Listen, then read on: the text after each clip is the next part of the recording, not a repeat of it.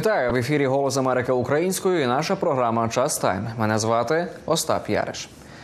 Атака Росії на залізничний вокзал Херсона ще одне нагадування про те, що коли більшість людей відзначають свята вдома з сім'єю, в Україні тривають варварські атаки з боку Росії. Так, на удар російської ракети, який забрав життя одного поліцейського та поранив ще чотирьох людей, відреагувала посолка США в Києві Бріджит Брінк. На Херсонському вокзалі в момент атаки була наша колега-журналістка Марічка Паплаоскайте, головна редакторка видання Репортерс. Із нею поговорила Ірина Соломко.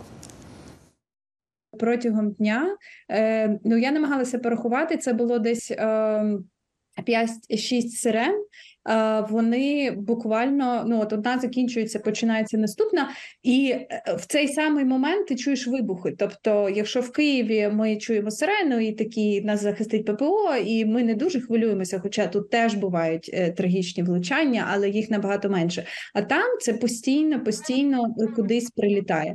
І власне цього дня я чула е, ці вибухи, що вони блищали. Тобто, якщо зранку це було десь дуже далеко, то під вечір це було ближче, ближче, ближче ближче.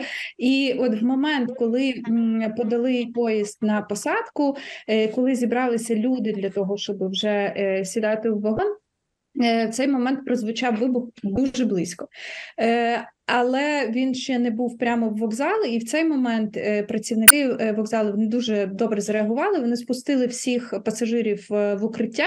Насправді це ну було питання там кількох хвилин, тому що дуже пощастило, що саме в цей момент більшість людей вони були всередині вокзалу і вони змогли швидко спуститися.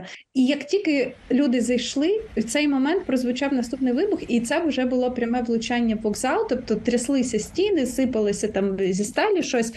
Е, але в цей момент більшість людей вже була е, в безпеці, і, на жаль, постраждали е, ті поліцейські, які допомагали людям спуститися. Відповідно, вони заходили останнім.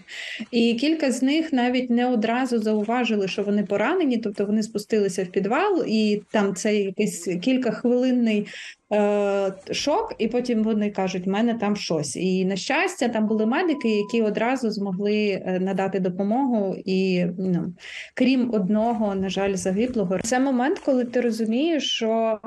Е, може статися будь-що добре, якщо ці стіни підвалу витримають. А якщо ні, а якщо нас завалить, тобто це був момент, коли реально я подумки е, могла собі уявити, що я можу зараз тут померти.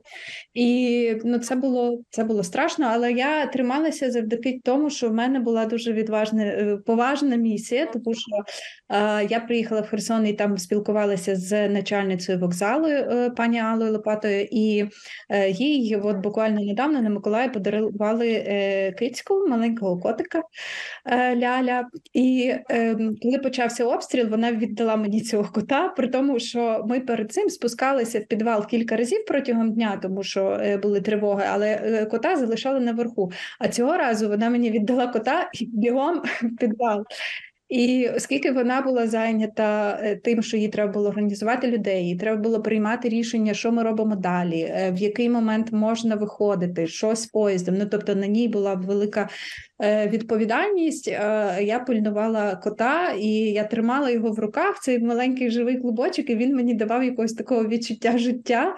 Е, і дуже мені допомагав. А пані Алла вона періодично е, підходила, брала цього котика так собі на плече, обіймала його, потім віддавала назад і бігла далі е, вирішувати те, що їй треба було.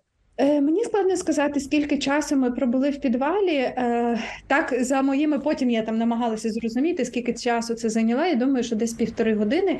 І весь цей час е, ми все ще чули вибухи, причому ми чули і виходи, а це дуже близько. Тобто ми чули вихід, і ми розуміли, що от зараз там не знаю за кілька секунд хвилин прилетить, і і воно прилітало. Тому всі люди в підвалі притискалися там одне до одного і чекали знали, що буде зараз. І потім, ну там за деякий час хтось вийшов перевірити і сказали, що і вокзал е, весь розбитий, і е, що жоден вагон не вцілів. Е, і також що локомотив не може поїхати. І тоді в цей момент е, приймалося рішення, що робити з людьми, тому що ну їх треба вивезти. Під'їхали шість автобусів, і в цей момент всім пасажирам сказали підніматися е, на гору. І це теж був такий момент, коли ми виходимо на гору, але відбою ще нема. Тобто, окей, ми там деякий час вже не чули вибухів, але ми не знаємо, чи їх не буде знову. І всі дуже швидко пер- пересіли в автобуси. В автобусі вимкнули світло для того, щоб нас не було видно, і ми їхали через місто. Я просто в цей момент. Я сіла просто на підлогу, і в цей момент розридалася. Добре, що було вимкнене світло, щоб я не наганяла паніку. Я собі трохи поплакала. Ну а потім ми під'їхали до Миколаєва. І, по-перше, Миколаїв моє рідне місто, е, що для мене теж було дуже зворушливим відчути себе в безпеці саме там.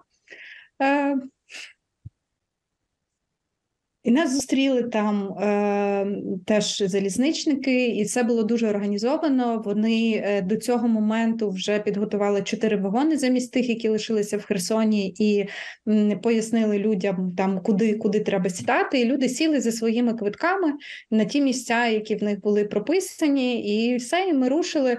І поїзд прийшов в Київ вчасно, в 7.20. Сьогодні зранку ми були е, на пероні в Києві. Нас е, там зустрічали теж керівництво залізниці, тому що всі переживали за, за цей рейс, щоб все пройшло добре зрештою.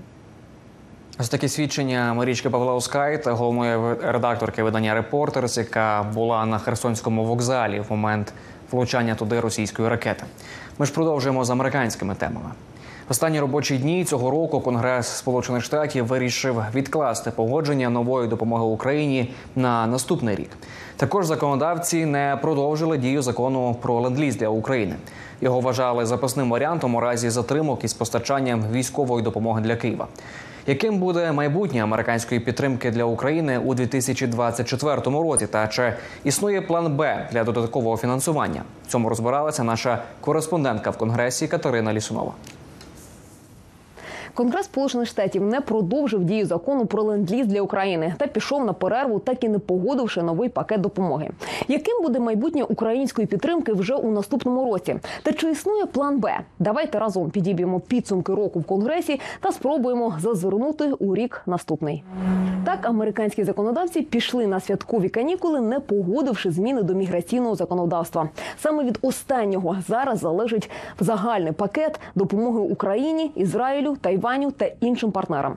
Загалом цей пакет Конгрес називає додатковим фінансуванням на потреби нацбезпеки Сполучених Штатів.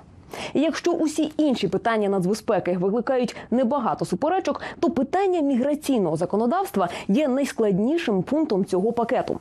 Як стверджують самі законодавці, Вашингтон не проводив суттєвої міграційної реформи протягом останніх 40 років із часів президентства Рональда Рейгана. Тож в останній тиждень перед Різдвом, як демократи, так і республіканці погодились, що їм потрібно більше часу на перемовини. Now, Mr. President, there will be no more roll call votes this year. Цього року більше голосувань не буде, але не сумнівайтеся, зимові канікули будуть напруженими та важливими тижнями для Сенату США. Напружені переговори триватимуть, допоки ми не знайдемо рішення. Перемовини триватимуть у онлайн форматі навіть протягом перерви на свята, запевняють законодавці. Але що буде далі, коли канікули закінчаться? Найбільшим ризиком для української допомоги у наступному році буде брак часу. Конгрес повернеться до роботи 8 січня і майже одразу постане перед загрозою шатдауну. Урядовий бюджет на 2024 рік досі не погоджено. Остання тимчасова резолюція про фінансування уряду має два дедлайни: одні урядові установи профінансовано до 19 січня, а інші до 2 лютого. Відтак, вже всередині січня пакет допомоги Україні може опинитись на другому чи навіть на третьому місці у пріоритетах Вашингтону. Тож все більше експертів задаються питанням, яким може бути план Б для підтримки України. В останні робочі дні Конгрес не лише відклав пакет допомоги, але й не погодив дію закону про ленд-ліз. Як Вашингтон, так і Київ називали ленд-ліз подушкою безпеки, яка запрацює, якщо допомогу Україні не погодять у Конгресі або затримують. Тобто, це мало би статися вже зараз. Ленд-ліз – це додатковий інструмент, які ми будемо застосовувати, сподіваюсь, більш активно, якщо буде потреба, і ми будемо бачити, що завершуються кошти в якісь програм. Формально дія ленд-лізу завершилась таки не почавшись іще у вересні 2023 року. Палата представників пропонувала внести продовження ленд-лізу для України іще на один рік до оборонного бюджету Сполучених Штатів, але цього не зробив Сенат. Відтак у фінальній версії документу, який погодили в останній четвер робочої сесії конгресу, ленд-ліз для України так і не продовжили. Іншим фінансовим джерелом допомоги Україні можуть стати арештовані російські активи, стверджують оглядачі. Так, видання The New York Times, посилаючись на американських урядовців, повідомляє, що план, як конфіскувати та передати Україні заморожені російські активи, можуть оголосити вже у лютому 2024 року. Тож залишайтесь із нами як у нинішньому, так і у прийдешньому році. Катерина Лісунова, Голос Америки, Вашингтон. Будемо безумовно стежити за тим, як ситуація розвиватиметься, зокрема у конгресі із погодженням додаткової допомоги для України. Тим часом в Україні можуть затримати виплати зарплат та пенсій для майже 12 мільйонів осіб, якщо захід не надасть фінансову допомогу на початку 2024 року. Про це заявила перша віцепрем'єрка та міністерка економіки України Юлія Свериденко. В МВФ зі свого боку кажуть, дуже важливо, щоб кошти міжнародних донорів для України надходили своєчасно. Але зазначають, наприкінці року українська влада попіклувалася про те, щоб запас щоб були запаси коштів на випадок затримки міжнародної допомоги. Більше про це та інше у директора Європейського департаменту МВФ Альфреда Кемера розпитала Оксана Бедратенко. Україна в складній економічній ситуації. Все ж цього року вдалося зберегти макроекономічну стабільність, накопичити валютні резерви, навіть провести деякі реформи. Що міг зробити український уряд краще? По перше, дозвольте мені по справжньому привітати український уряд і всі органи влади з відмінним виконанням програми фонду та загалом роботою для макроекономічної фінансової стабільності, відновлення економічної діяльності. Отже, цього року молодці. І як ви сказали, резерви в хорошому стані. Ріст швидкий ніж ми очікували. Інфляція також уповільнилась більше ніж ми очікували. Це дуже важливі досягнення. Справді вітаю уряд. Щодо того, що потрібно зробити, на чому влада має зосередитися, зокрема наступного року, треба продовжувати реформи, тримати темп реформ державного управління щодо структурних реформ. Чому тому, що це залучить приватні інвестиції для відновлення та відбудови. Це також переконає донорів, що гроші витрачаються добре на цілі, які підтримують донори. І зрештою, це допоможе Україні в її стратегічній меті стати членом ЄС. Це перше. По-друге, є виклики для бюджету, і влада має продовжувати твердо виконувати бюджет, щоб забезпечити великі видатки, необхідні за поточних обставин. Також треба утримати стабільність боргу. Як це зробити? Потрібно негайно виконати національну стратегію надходжень, оскільки доходи потрібні для підтримки витрат. Ймовірно, потрібні додаткові кроки, щоб забезпечити надходження протягом року, і треба бути до цього готовими, а також позичати на внутрішньому ринку, щоб фінансувати уряд. І це підводить мене до номеру три. Донори мають продовжити підтримку. Кошти мають надходити вчасно. Несвоєчасне надходження донорської підтримки підштовхує уряд до неоптимальної економічної політики і наражає на ризик усі досягнення. Дійсно, МВФ продовжує фінансувати Україну. Нещодавно надійшов транш 900 мільйонів доларів. Однак щодо двосторонньої допомоги є непевність, як довго Україна може витримати без великих пакетів допомоги.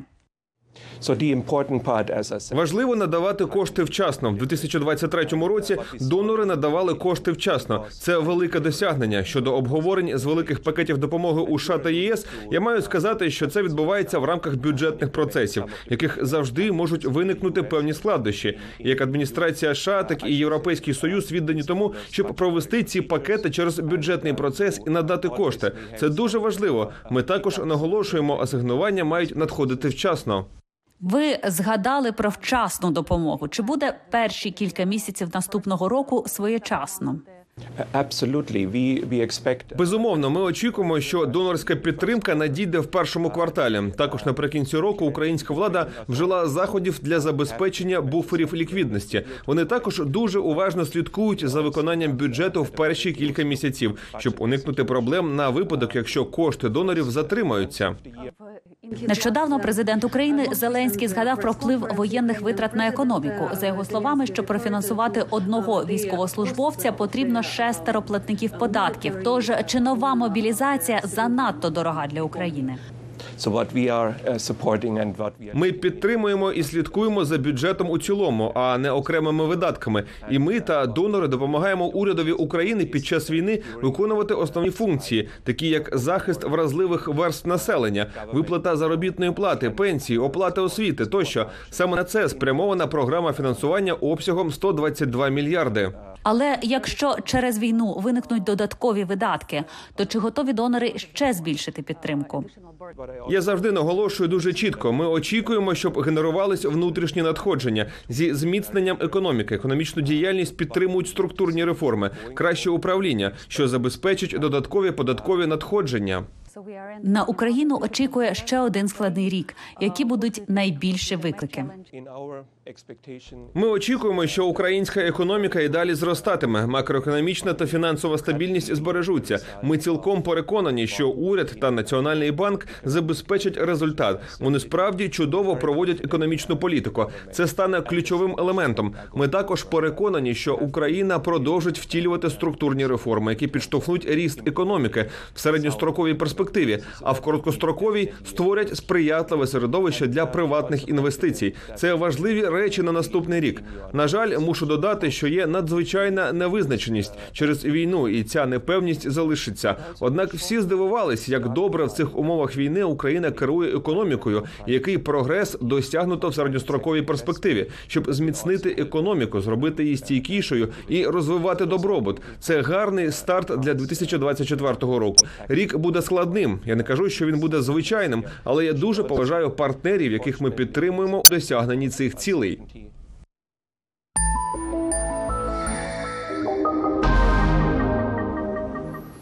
Багато оглядачів називають однією з найважливіших подій 2024 року президентські вибори у США. Президент Джо Байден називає ці вибори битву за душу Америки. Його передвиборча кампанія зосереджена на загрозах демократії, доступі до абортів та питаннях економіки. Однак головний акцент чинного президента Америки на тому, що він альтернатива Дональду Трампу.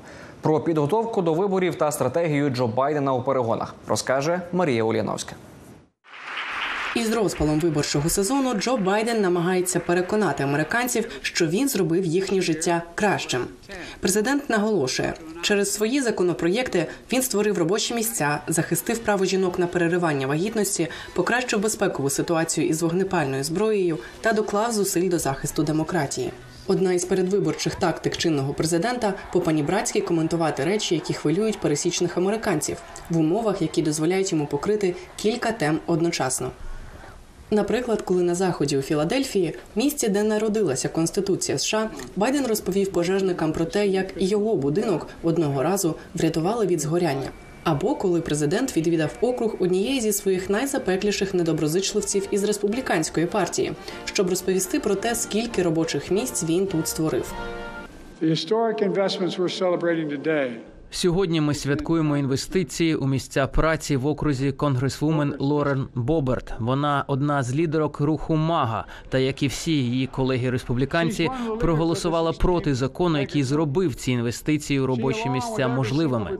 Або на заході, присвяченому зростанню робочих місць у селі у Міннесоті, коли він поділився своїм досвідом як дідуся із місцевою жінкою. Зі свого кабінету в Білому домі Байден здається впевнений у своїх шансах перемогти найімовірнішого суперника колишнього президента республіканця Дональда Трампа. Як ви думаєте, чи є серед демократів хтось, хто міг би перемогти Дональда Трампа, крім вас? Ймовірно, їх аж 50. Я не єдиний, хто може його перемогти, але я його переможу. Для багатьох виборців США значення мають цифри. Соціологи кажуть, що найбільше їх хвилює економіка. Але багато хто також вказує на цифру, яку адміністрація Байдена змінити не може його похилий вік. Байдену 81, і він приблизно на 4 роки старший за Трампа. У день виборів він буде на 5 років старший за найстарішого президента США в історії Рональда Рейгана. Соціологи від демократичної партії кажуть, що саме вік обтяжує шанси Байдена. Наразі у штатах, які не є однозначно республіканськими чи демократичними, лідирує Трамп. Виборців не влаштовує вік жодного з наших кандидатів. Я думаю, що віковий фактор є частиною ширшого незадоволення повторенням історії. Виборці говорять: о, ні, тільки на це. Невже знову буде Трамп проти Байдена? Це протистояння відбудеться вже вдруге, і жоден із кандидатів вже не живчик. Дональд Трамп, якому висунули низку звинувачень у злочинах, проводив передвиборчу кампанію переважно під час своїх численних судових виступів. Він грає, як би це не дивно звучало, на почутті ностальгії. Трамп говорить, що коли він був президентом, ціни були нижчими, на близькому сході не було війни, Росія не вторглась в Україну, Китай був менш сильним тощо. Байден також додав до своєї кампанії більше в'їдливих коментарів щодо Трампа. Так нещодавно президент вказав на слова Трампа про те, що той буде диктатором. У Білому домі заявили голосу Америки, що такі коментарі є неправильними. Ось як Трамп пояснив, що він має на увазі. Ви можете сьогодні пообіцяти Америці, що ніколи не зловживатимете владою для відплати комусь. Крім першого дня. Що це значить? Я хочу закрити кордон і дозволити нафтобуріння. Цей сильний контраст між обома кандидатами саме те, на що роблять ставку вони самі та інші кандидати від республіканської партії. Ясно одне: якщо один із них переможе, американські виборці точно знатимуть, якого президента вони отримують. Аніта Павел, Марія Ульяновська для Голосу Америки.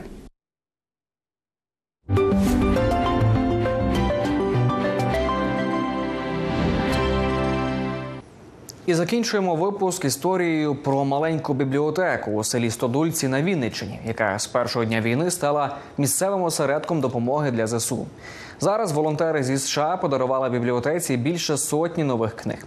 За останні роки її фонд практично не поповнювався новими виданнями. Тож посилку із книгами у селі зустрічали як свято.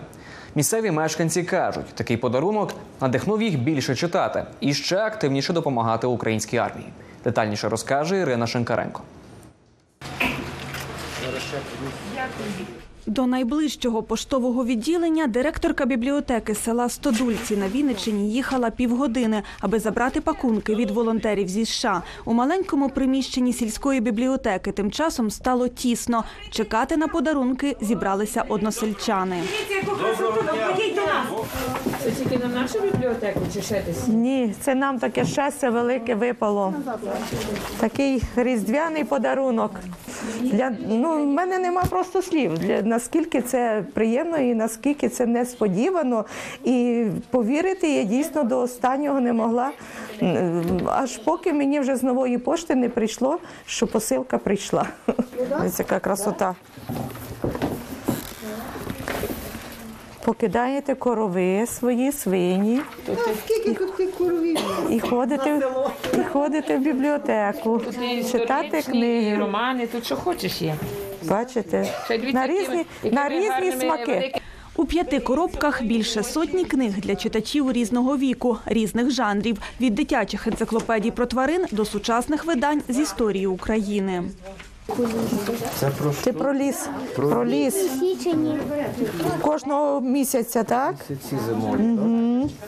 Для такої маленької бібліотеки, як Стодулецька, такий подарунок це просто щастя велике. Пісня, пісня Лесі Українки. Дива трапляються. Да, да. Головне в них вірити. Приходять на Різдво. Так, головне в них вірити. Це хто? Наш кухар. О, будете готовити. Пані Леся працює у Стодулецькій бібліотеці 4 роки. Каже, за цей час їм закупили лише 15 нових примірників. Тож нові книги справді диво для селян. Книги зараз не поступають, тим більше в такі бібліотеки, як наша, маленькі сільські бібліотеки. Ми зараз списуємо всю російську літературу. То якщо ми її всю спишемо, а її дійсно треба позбутися, то в нас лишиться може тисяча книг.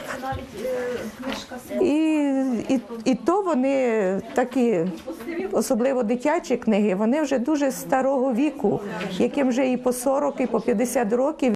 Хоча у стодульцях мешкає менше 400 людей, старі книги перечитані ними вже багато разів. Директорка бібліотеки певна, за новими виданнями тут буде черга. Подарунок для бібліотеки зробили учасники книжкового клубу, створеного українцями з американської діаспори. До зимових свят вони організували акцію книгодарування. Але щоб взяти участь у ній, учасники мали заплатити внесок на бібліотеку від 30 доларів. По-перше, зробити добру справу, допомогти в Україні закупити книжки, і також подарувати людям різдвяну казку, які тут знаходяться.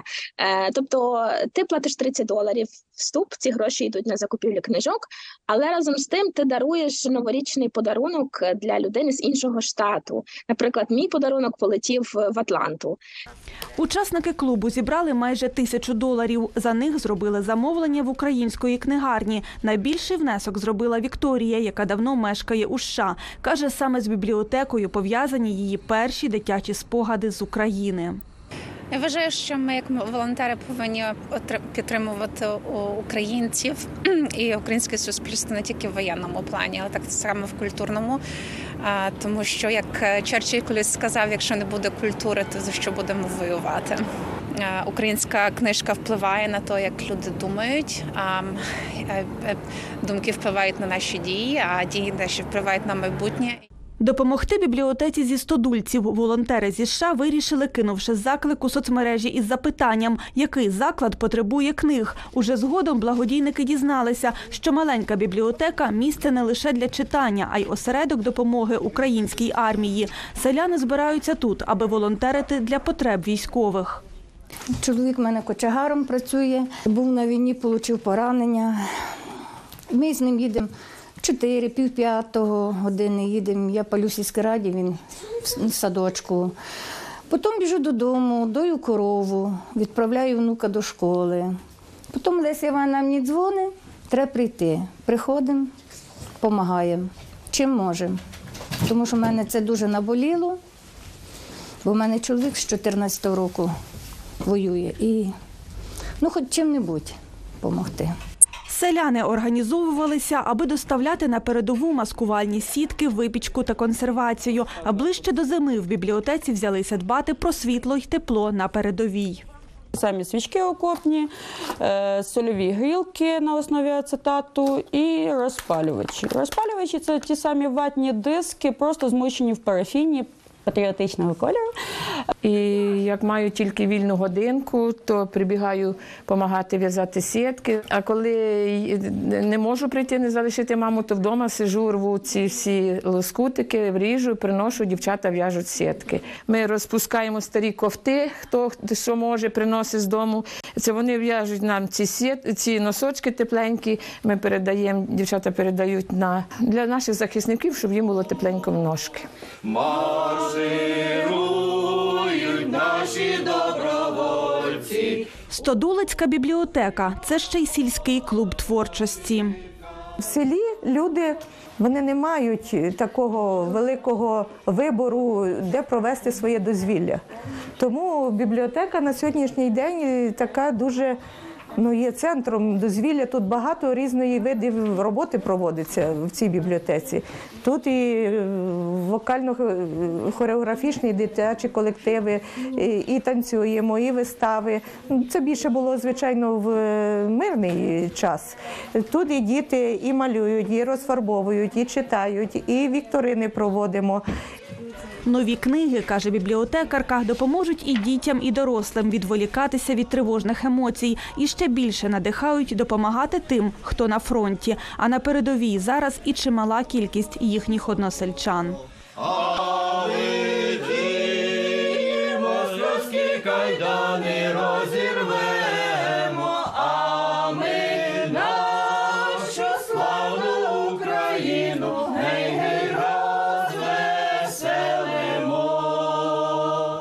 Ірина Шенкренко, Тетяна Кукуріка, Сергій Рибчинський, В'ячеслав Філюшкін, Костянтин Голубчик, Голос Америки.